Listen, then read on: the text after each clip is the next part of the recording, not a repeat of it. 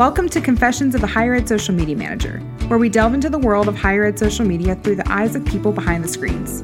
Join us as we explore the ups and downs and everything in between when managing online presence for colleges and universities. From navigating the latest social media trends to dealing with crisis management, we'll hear firsthand accounts of what it's really like to be a higher ed social media manager. We'll sit down with masterminds behind some of the most innovative and engaging social media campaigns in the field and hear their behind-the-screen stories, best practices, and insider tips. Whether you're a seasoned pro or just starting out, sit back, grab your headphones, and get ready for some candid confessions and valuable insights into the world of higher ed social media. Confessions of a Higher Ed Social Media Manager is part of the Enrollify Podcast Network. You can subscribe to this podcast at enrollify dot org or wherever you get your podcast.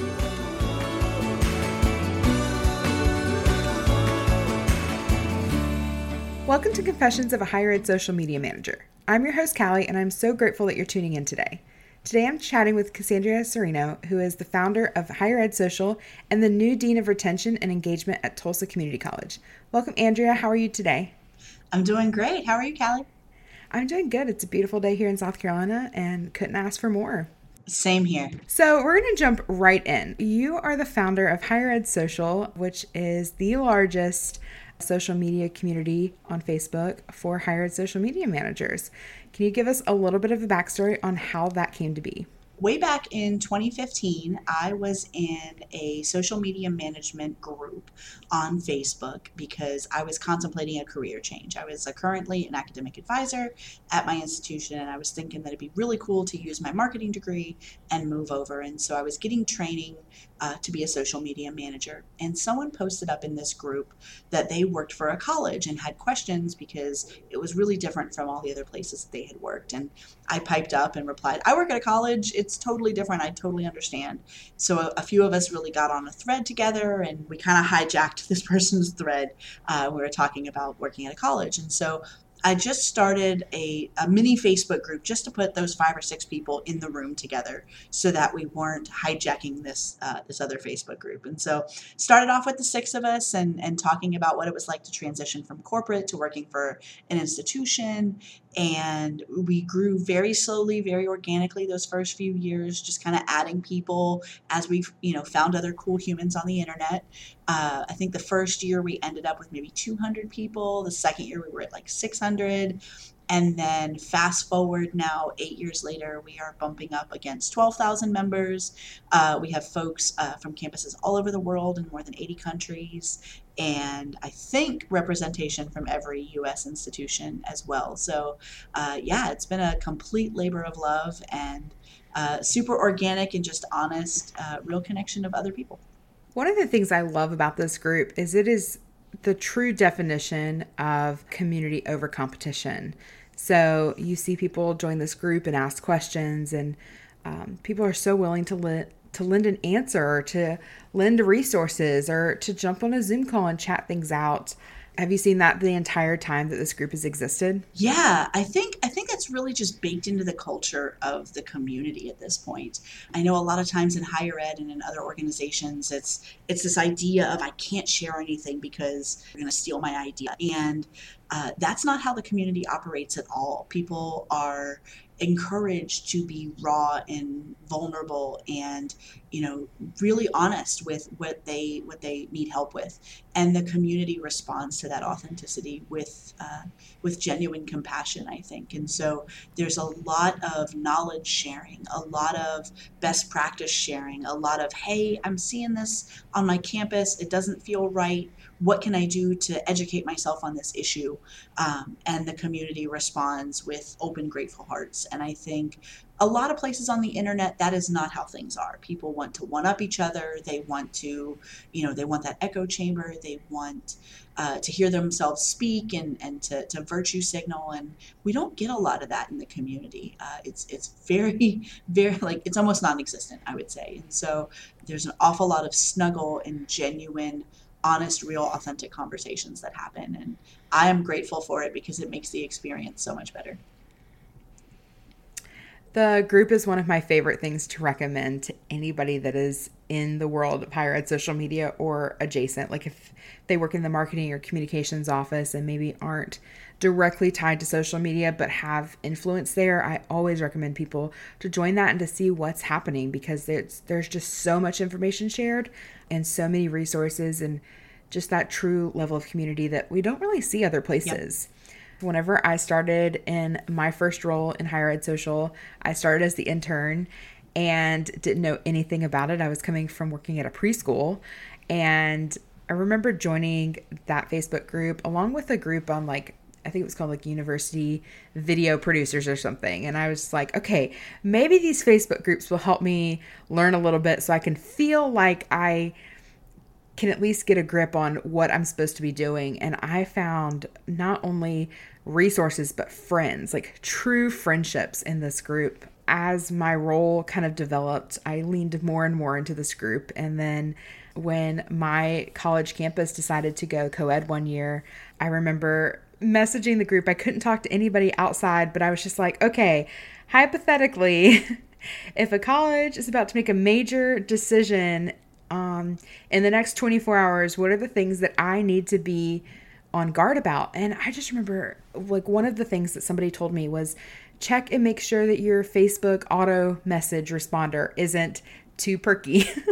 Like just remove it if it says you're going to respond back in X amount of time, because you may not be responding to every negative one. I was like, that's a great idea. Why did I not think of that? Um, and like the second one was reviews. Make sure to take down like the option for reviews, because if people are angry, they're going to bombard you with those one-star reviews and you can't come back from that. And I was like, man, these people are brilliant. Like such, such great minds, like in one place. Yeah. And and that's really the, the hive mind, you know, they're so willing to share. And I think a lot of folks in these roles either don't have a lot of compatriots on their own campus, right? They might be a team of one, there might be someone in, a, you know, in a, a department across campus, but they don't really have a lot of peers on their campus to talk this through. Um, and they don't really have a lot of people that understand the work and, and how difficult and draining and challenging it can be. And there really is no protocol for it. A lot of folks, you know, get, you know, either headhunted from another corporate social gig. And so they know social, but they don't really know the higher ed space, or they're a higher ed space person and they know they're in admissions or orientation. And someone says, oh, you're the youngest person in the room. Go build us a, a Twitter profile. And so they're like, I don't know. I'm an academic. Like, this is not what I trained for. And so the, the community has really become a place to put those, those knowledge repositories together in a way that doesn't include any fear or shame that, well, why don't you know that? Like, that's social media one oh one. Like, well, yeah, we, nobody knows anything when they start out. And so uh, it's it's just a very warm and accepting place that, that folks will hive mind that for you. Um, and maybe they went through that experience themselves, or maybe it's just another set of eyeballs on, oh my gosh, what about this? And and that that that genuine care and concern, I think, from the fellow members really sets it apart.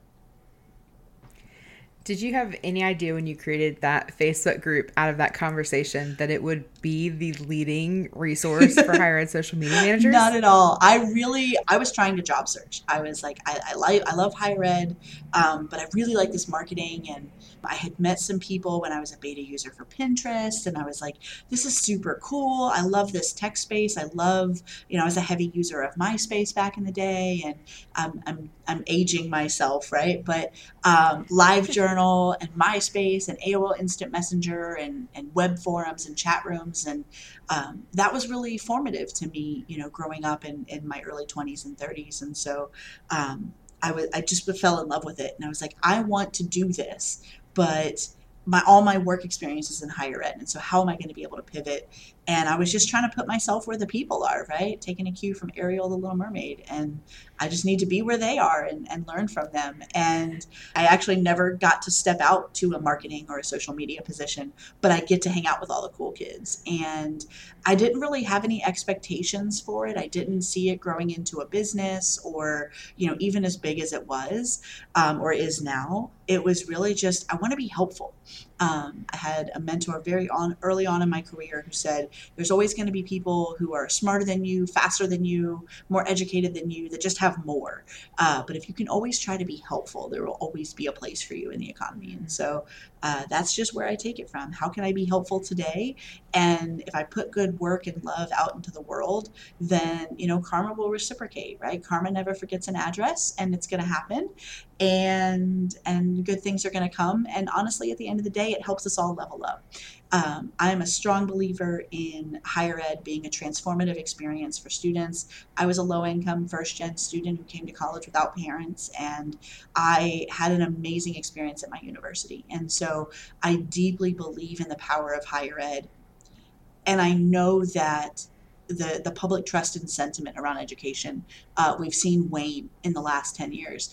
Um, and I think the only way we're going to be able to combat that, because we know we have good work, we know we have great outcomes for our students and our staff and our faculty, but we need to get better at telling our story. And that's going to start with those frontline people who are the agents of telling that story. And so we've got to lean into these folks. We've got to provide training. We've got to provide opportunities for collaboration and conferences and webinars and awards program to celebrate the work that they're doing, because it is it is so necessary. It's more than just posting on Twitter or making a TikTok and, you know, making the students laugh. It is it is absolutely a infecting people's mental health, their well-being, and the way they view their college experience. And so, yeah, I'm just super excited that I get to tag along and be a part of it and hang out with all the cool kids.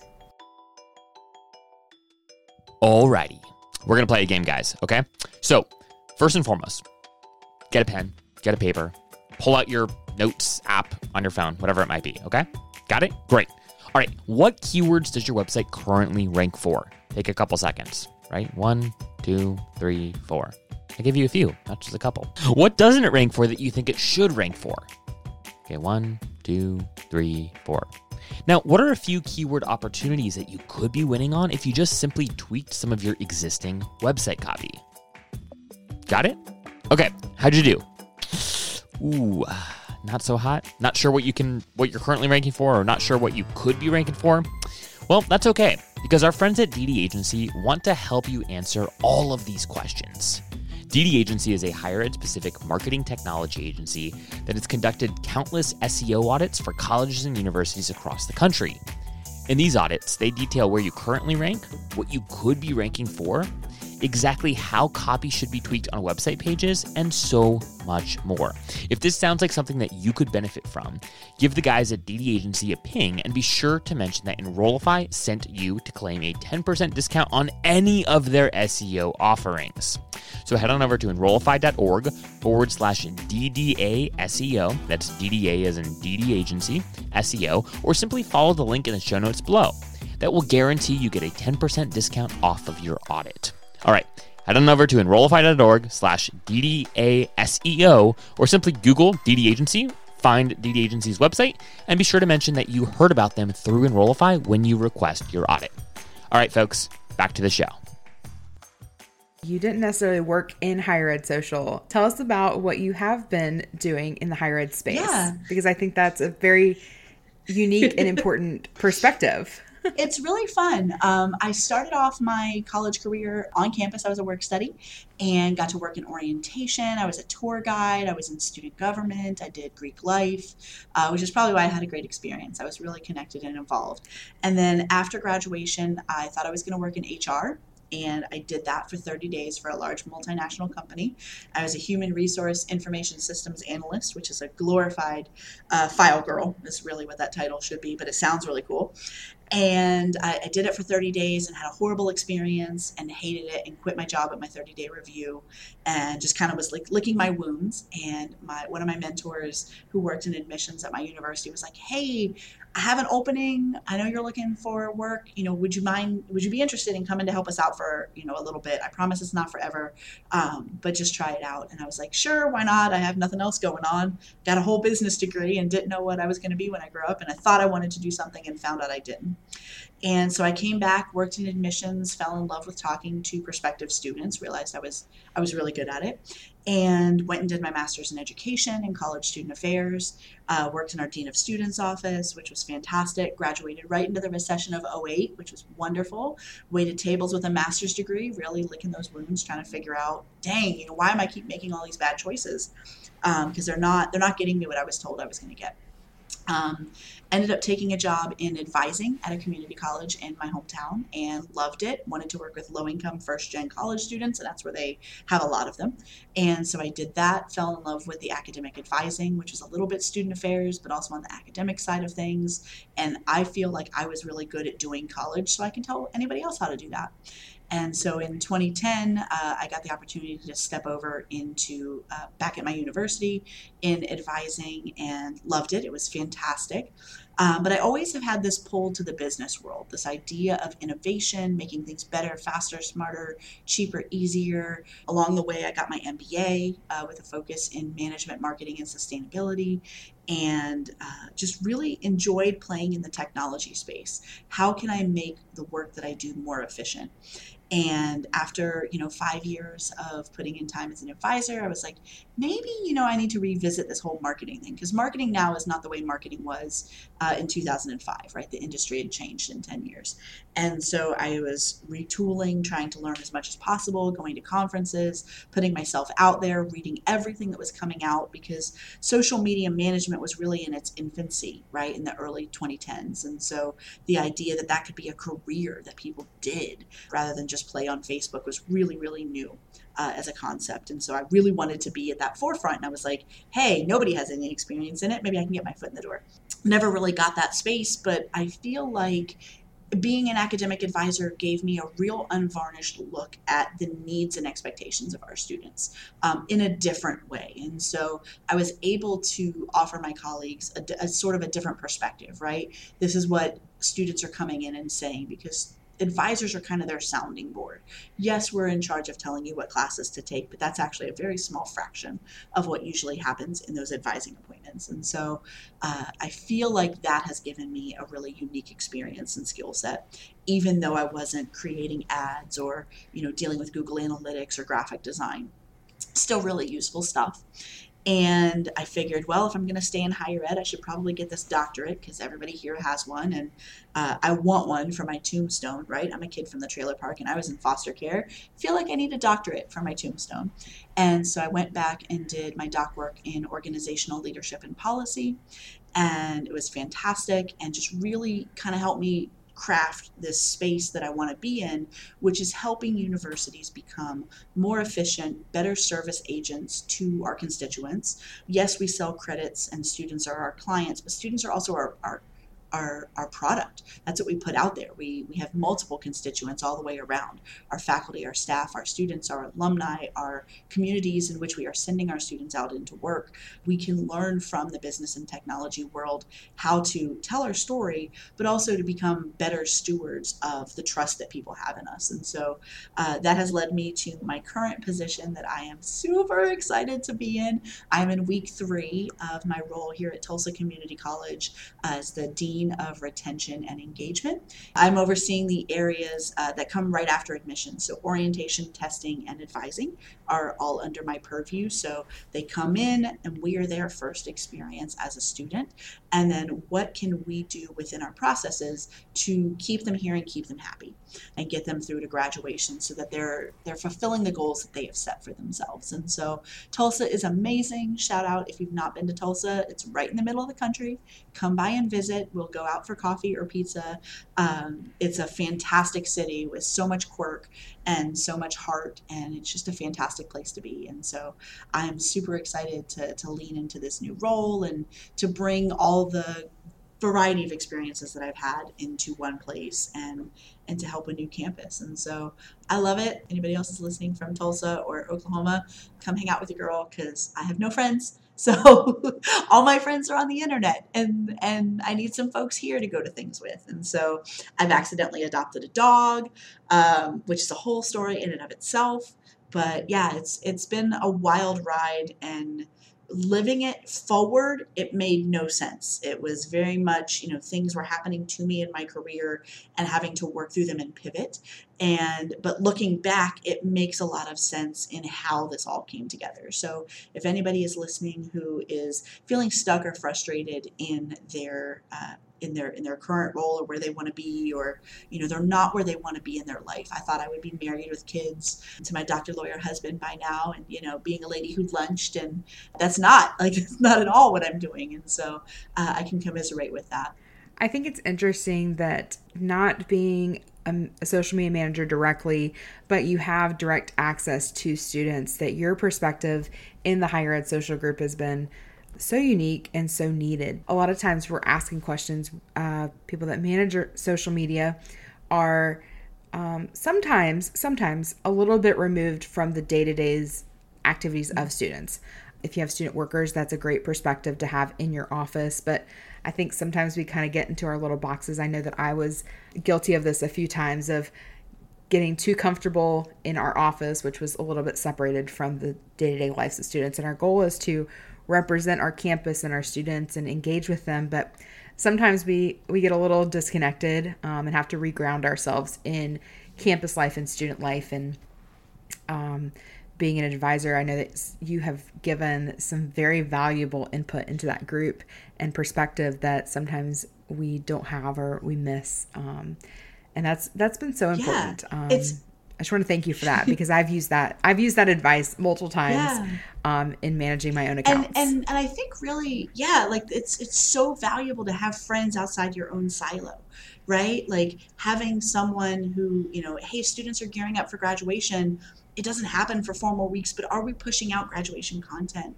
Um, or hey, I'm I'm seeing students, you know, whose family can't come for graduation. What are we doing to, to speak to those sort of things? And what's going on in the visual and performing arts space? They have a play coming up that students are really excited about. And so I would definitely encourage anybody who's in that social space to, to find your Sherpas in those other areas on your campus.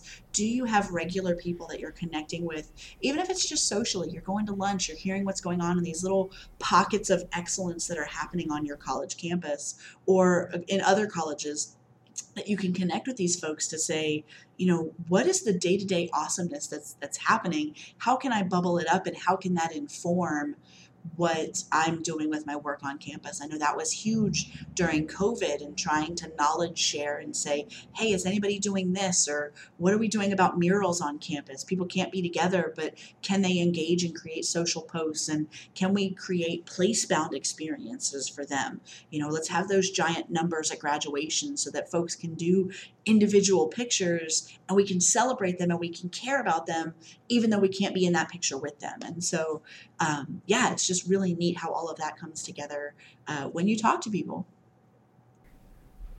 Love that. So let's shift focus a little bit. Let's talk about the other parts of Higher Ed Social. So if our listeners don't know, Higher Ed Social is a Facebook group, um, but it's also a professional society, and has also produced awards. So let's go to the professional society yeah. first, then we'll wrap back around to the award part. But um, tell us a little bit about the professional society um, and what comes with that, a little, little sales pitch yeah. for that. So really what we noticed is the outside world who don't do social have no idea what a social media management career looks like. Um, they will throw out terms and buzzwords and uh, things that are wildly different, completely separate career paths, right? Marketing, graphic design, videography, copywriting, public relations, crisis comms, right? Those are all individual career paths. Uh, but a social media manager might touch all of those areas in what they do. And there's also a fair amount of, uh, it's one of those positions that people think that they can do. Oh, well, you're just, you know, you're on Facebook all day long, and so that must be so easy for you. It must be so great to just play on Twitter all day. And it's like, first of all, it's not. Thank you for thinking my job is cool, but also you have no idea what goes into this role. Um, you know, it's it's like thinking, well, you use a toilet every day. That doesn't make you a plumber. Right. And and I think that's something that people can can understand. Right. They're like, yeah, actually, I I ha- I haven't. I have experienced this technology every day, multiple times a day. I could not tell you how it works. Um, that's the same thing with social media. And so there really wasn't a professional home for these folks because it was such a an infancy career stage. And so you could kind of touch it if you were in like A M A or in a video producers group or, you know, in a, in a P R chapter or something, but nothing that was really specifically by social for social. And so uh, really that came about really going into the pandemic. We exploded in numbers because all of a sudden everybody was remote and, and our, our numbers grew exponentially. And we really saw this need for uh, for this professional space that was just protected and for them. And so we became a full licensed professional society in twenty twenty. So the higher ed social dot org is our landing spot. Uh, we are powered by the Toucan Tech platform.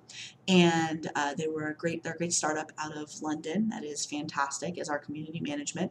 And we offer things that other professional societies do as well, right? Trainings, credentialing. We do, um, we recognize the National Institute for Social Media as our credentialing partner. We, we promote their uh, trainings and credentialing best practices that really lean into the science and art of social media. So not just learning your, your platform tools and tactics, because those change daily, it feels like, but really understanding the deep strategy behind communications and marketing in a digital space.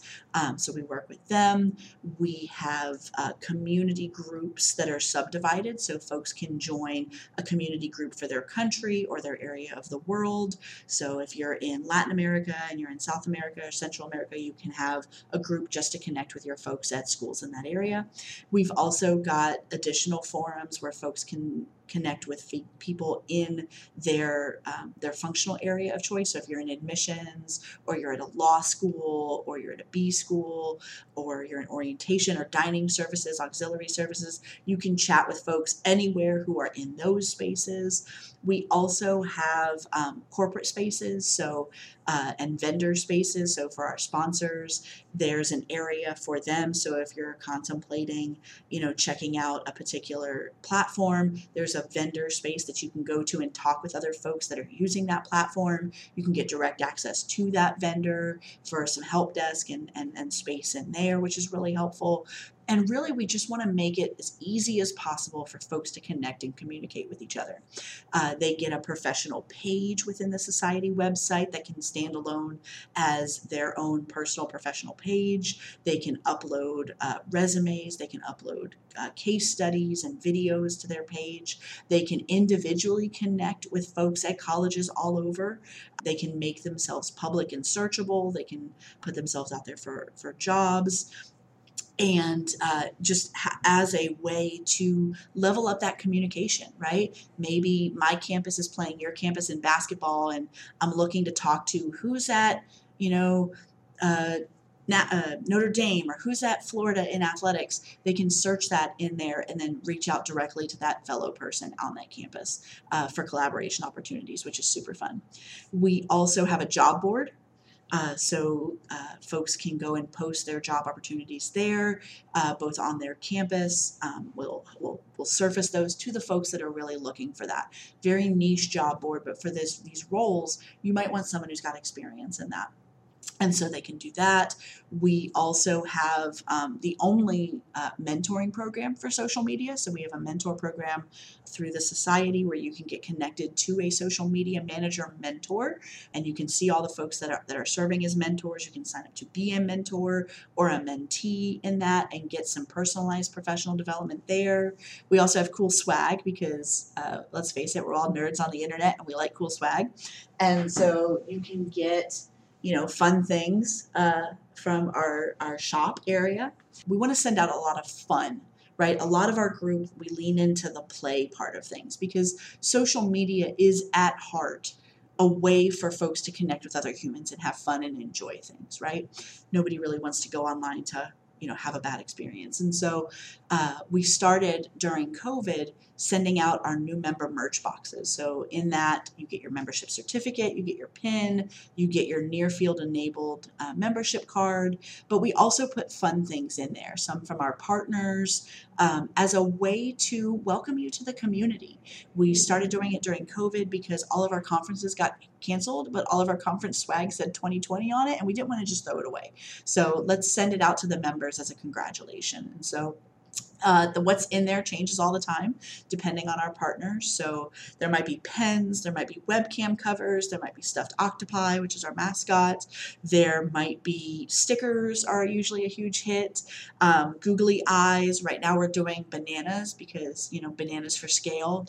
Um, if you know, you know what that means. Um, so there's bananas that are going out, and we just try to keep it rotating and keep it fun for folks and to let them know that we are glad that you have joined us. We want to celebrate the work that you do, and we want it to be fun for you to be here. So we have that. Um, we have professional memberships for folks who work outside of higher ed and the nonprofit space. We have professional memberships for folks who are full-time at a nonprofit or a college campus, and we have a student membership uh, for folks who are maybe an undergrad or grad school but want to go into this as a career.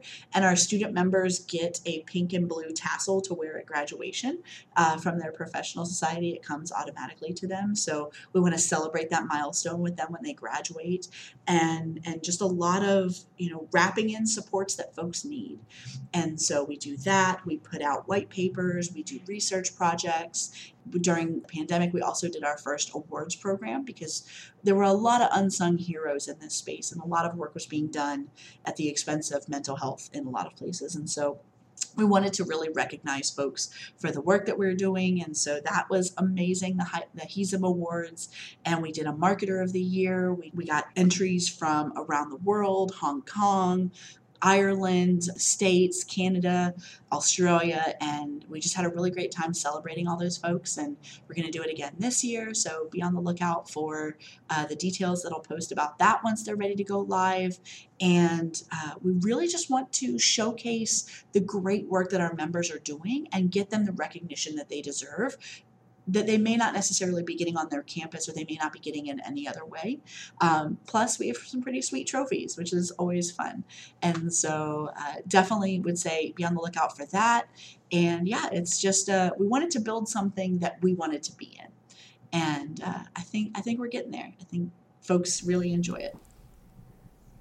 I love that it's a community by the community, the professional society built for the people. It's such a special place. As someone who's worked in higher ed social, and it's it is one of those roles where it doesn't necessarily fit. It sometimes fits into marketing and sometimes communications, and every school like categorizes it differently. I was under advancement once and under alumni once. Like it just it depends on where you're at. Um, the higher ed social community on Facebook is a place for everybody.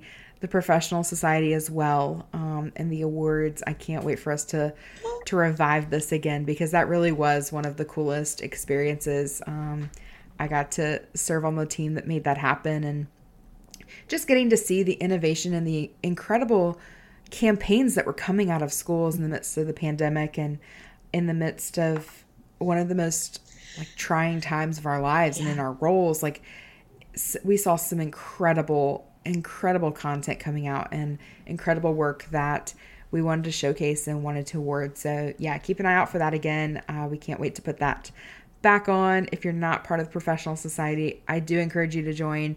The, um, the job board is incredible. If you know somebody that is uh, looking for a role in higher ed social, um, you know, LinkedIn and stuff doesn't always, doesn't always show exactly what you're looking for, um, especially if you're looking for higher ed specific roles.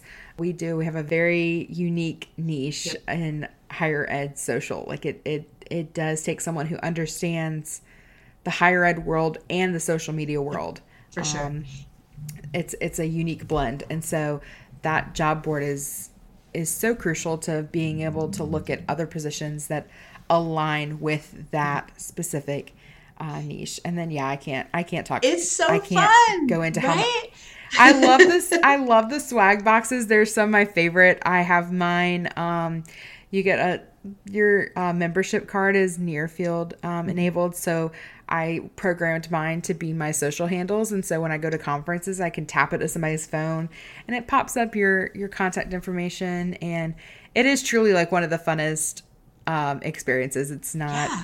it's not corporate. It's fun. It's social. It's, it's bright. It's blue. It and is pink, right. And, like it's play. Uh, and I there's love sparkle yeah. that comes in. And, and with the job board, the nice part is if you're logged in as a member, you can click on that campus and see who else is at that campus. So you can reach out to them directly and say, hey, what's the skinny on this position? I see that this is coming out. And you can connect with people even before you decide to apply, which is which is fantastic. And um, yeah, like we, we're all about helping people level up in their careers and, and advance that skill set. Okay, we're going to shift focus a little bit. Um, I want to ask you some social media questions. Mm-hmm. So Um, if you could give someone new to the field a piece of advice, what would that be? Oh, okay. Um, I would say have an open mind, but a thick skin. Um, you're, when you're asking oh, for people, that's solid, right? You, you're asking people for their opinions, right? A social happens almost exclusively in the public sphere, right? And so you're not always going to be everybody's cup of tea, but you're going to be somebody's glass of whiskey, right? There's going to be people you're going to resonate with, and there's going to be people who hate you and like hate your face. And and that happens, right? And so being open to experiences and, and advice and taking all of that, but also being strong in who you are and walking in your own truth to filter through that, take the parts that make sense to you that you want to use and, and grow with, and discarding the parts that don't serve you. Um, because there's always going to be, for every brilliant campaign out there, there's always going to be someone who's like, well, that's awful, or that's ugly, or that's stupid, or why did you do that? And and those people are sad, and we should feel some compassion, because that's how they get joy, is to go on the internet. Like, dude, get a puppy, like go outside, touch some grass. And so the thick skin really, really can sometimes be a challenge. And we live in contentious times. I'm tired of living in unprecedented times. I would like to just go back to some, right. some normal Amen. Precedented times would be fantastic. Um, but we are often at the forefront of some of the biggest conflicts that are happening in our society, because social is real and it's unvarnished, and bad stuff happens. And so um, we see a lot of it. We consume a lot of it. We have to manage responses for a lot of it. Um, you know, student deaths mm-hmm. on campus, or riots in your street, or shootings, or, you know, natural disasters, or fires, or floods, or, you know, any number of the wars that are currently going on. And so it all happens real time on social. And so uh, you've got to have a strong internal fortitude to work through that, as well as a strong community of folks that are your soft place to land when it becomes a lot, because it will become a lot for everyone. Um, how are you working through that? How do you have your coping strategies? So um, being open-minded, willing to learn from people, um, being willing to be humble and, and recognize, hey, you know what? I don't know what I don't know. Can somebody help me?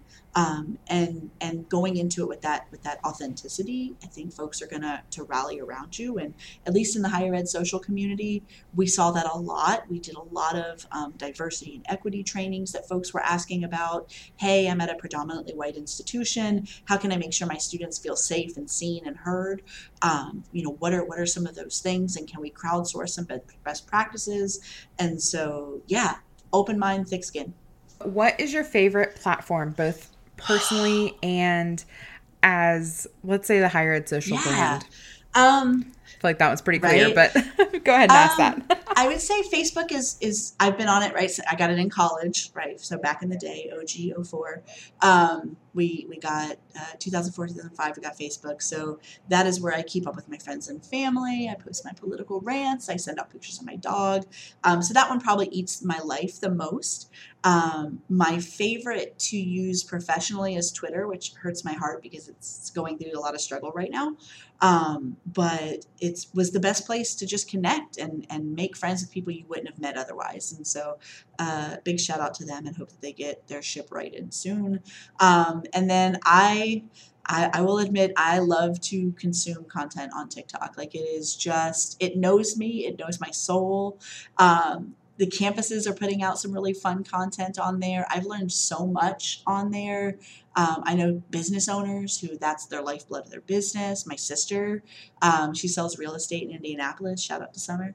And uh, she she's done so much education and good work for her community, educating them on the real estate space, right? This has been crazy what real estate's done um, in the last couple of years and, and house affordability. And so she's been able to, you know, inform her audience on what that looks like, and it's it's a it's a great creative space. Um, I haven't waded into creating a lot of content there because I feel uh, I feel a little anxiety about uh, what I don't know how to create all of that. But uh, I'm going to. I'm definitely going to step into that space. So, yeah, it's everything is unique, and I would say don't feel the pressure to be on everything. Be where it makes sense for you, but also never stop learning. Who you know.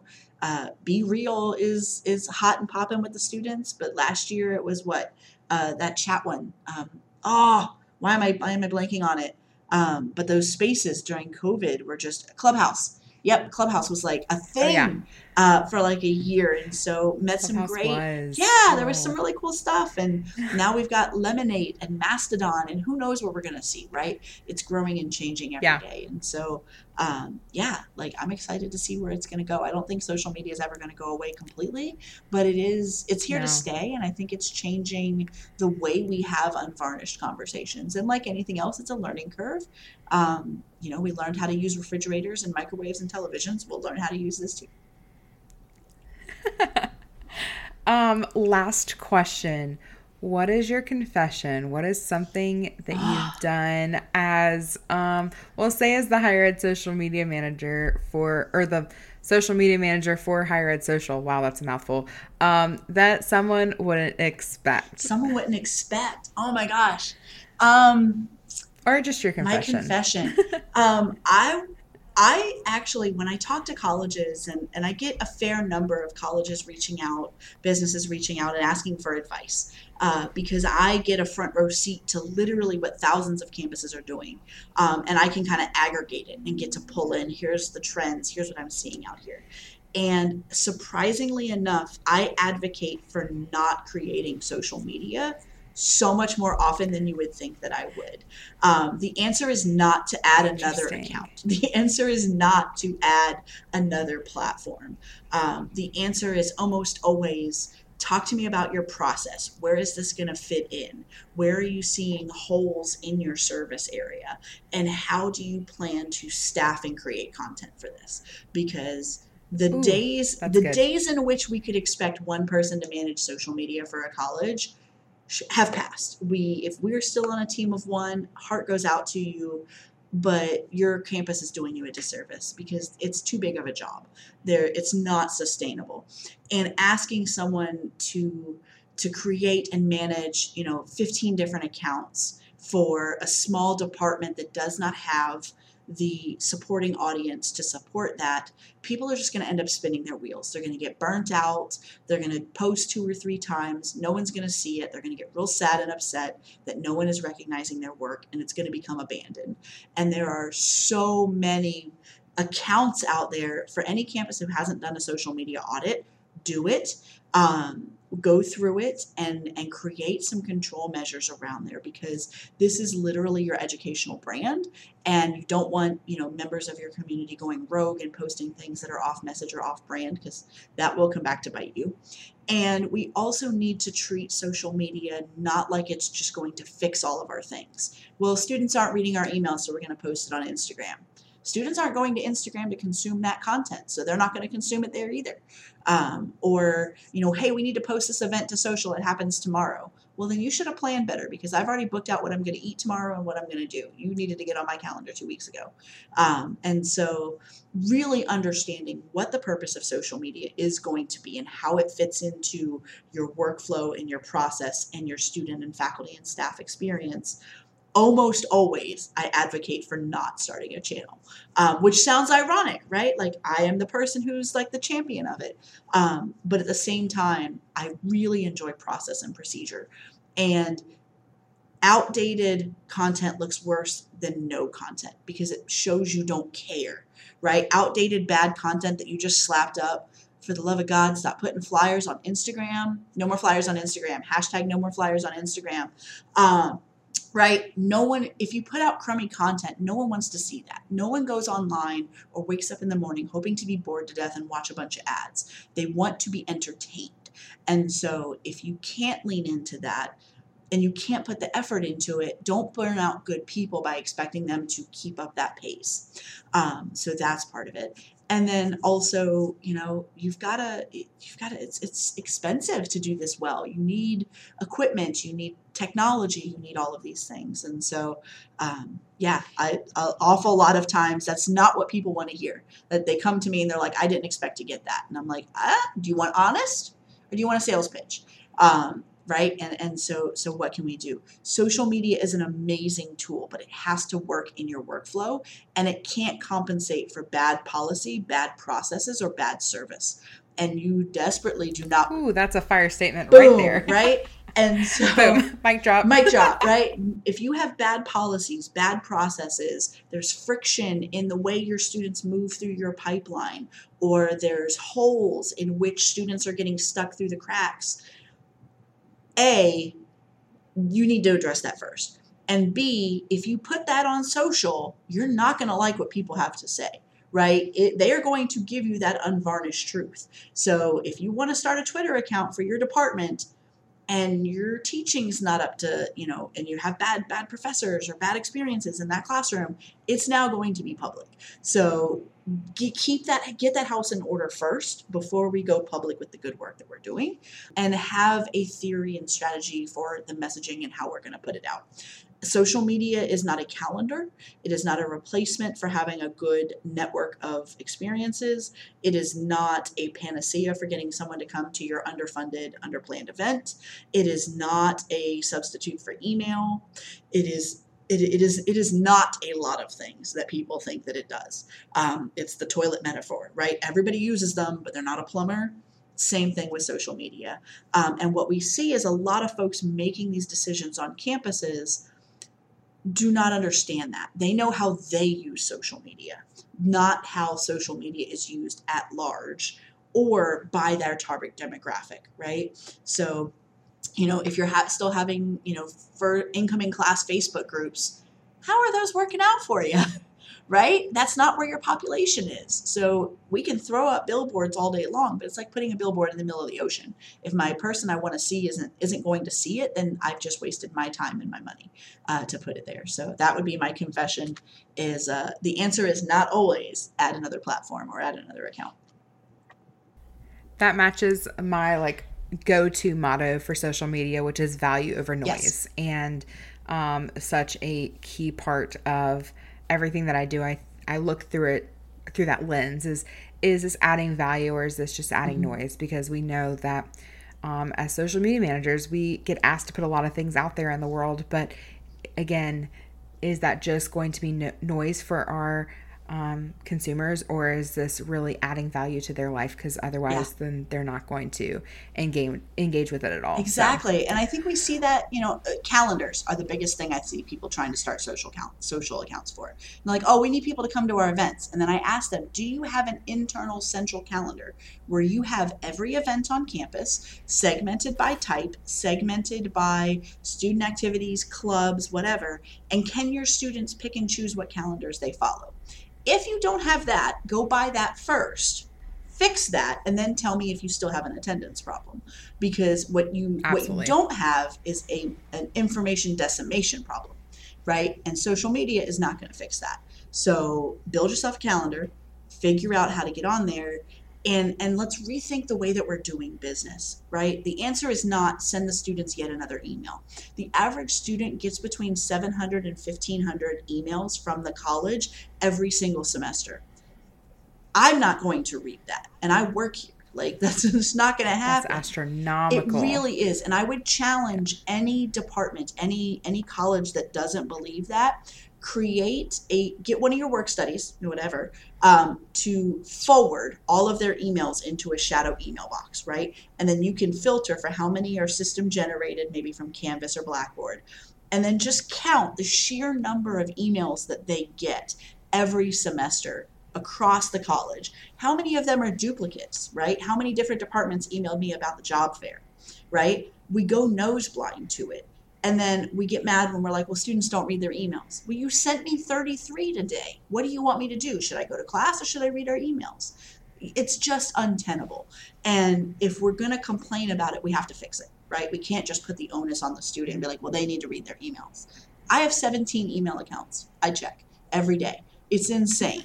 And they're bananas, right? And we can't expect students to do that and have time to eat, sleep, go to class, do homework, um, and and and take care of themselves. So yeah, it's it's so fun. I could talk about that all day long.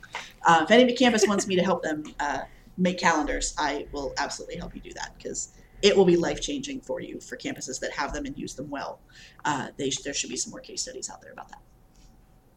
But we could talk about this stuff all well, day. It's super fun to get to chat with you, Callie, and Uh, I love talking about the higher ed social space, because I feel like it's not something – I didn't create it. I've just been the person sitting on the sidelines watching the awesomeness that is the work that is being done.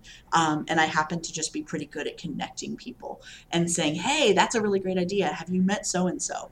And and I feel like that's provided a lot of value to people. And so I love hearing from our members where they're like, this really was a, you know, so helpful in my career, or I found my job on here, or I met my best friend through the community. Um, that helps my heart feel really good that we're doing out so good work for the for the world. Well, thank you, Andrea, so much for one, not only creating the higher ed social space, the professional society, um, the awards, everything around that, but also thank you for joining me on the podcast today. It was so great to chat with you. And to our listeners, we are going to have Andrea's contact information, uh, where you can find her on social, where you can find the higher ed social group um, online, and the professional society in the show notes, so that you can find that and to be able to connect. And yeah, thank you so much for being here today, for sharing all your knowledge, and for sharing about higher ed social, one of our most talked about um, groups on this podcast. Oh, thanks so. for having me, Callie. It's so great to catch up and and to get to chat about what you guys are doing. And uh, thanks for having me on the cast. And yeah, if I can help anyone, please feel free to reach out. My D Ms are always open.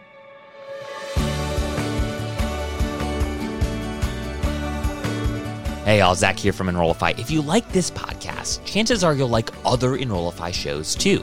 Our podcast network is growing by the month, and we've got a plethora of marketing, admissions, and higher ed technology shows that are jam-packed with stories, ideas, and frameworks that are all designed to empower you to become a better higher ed professional.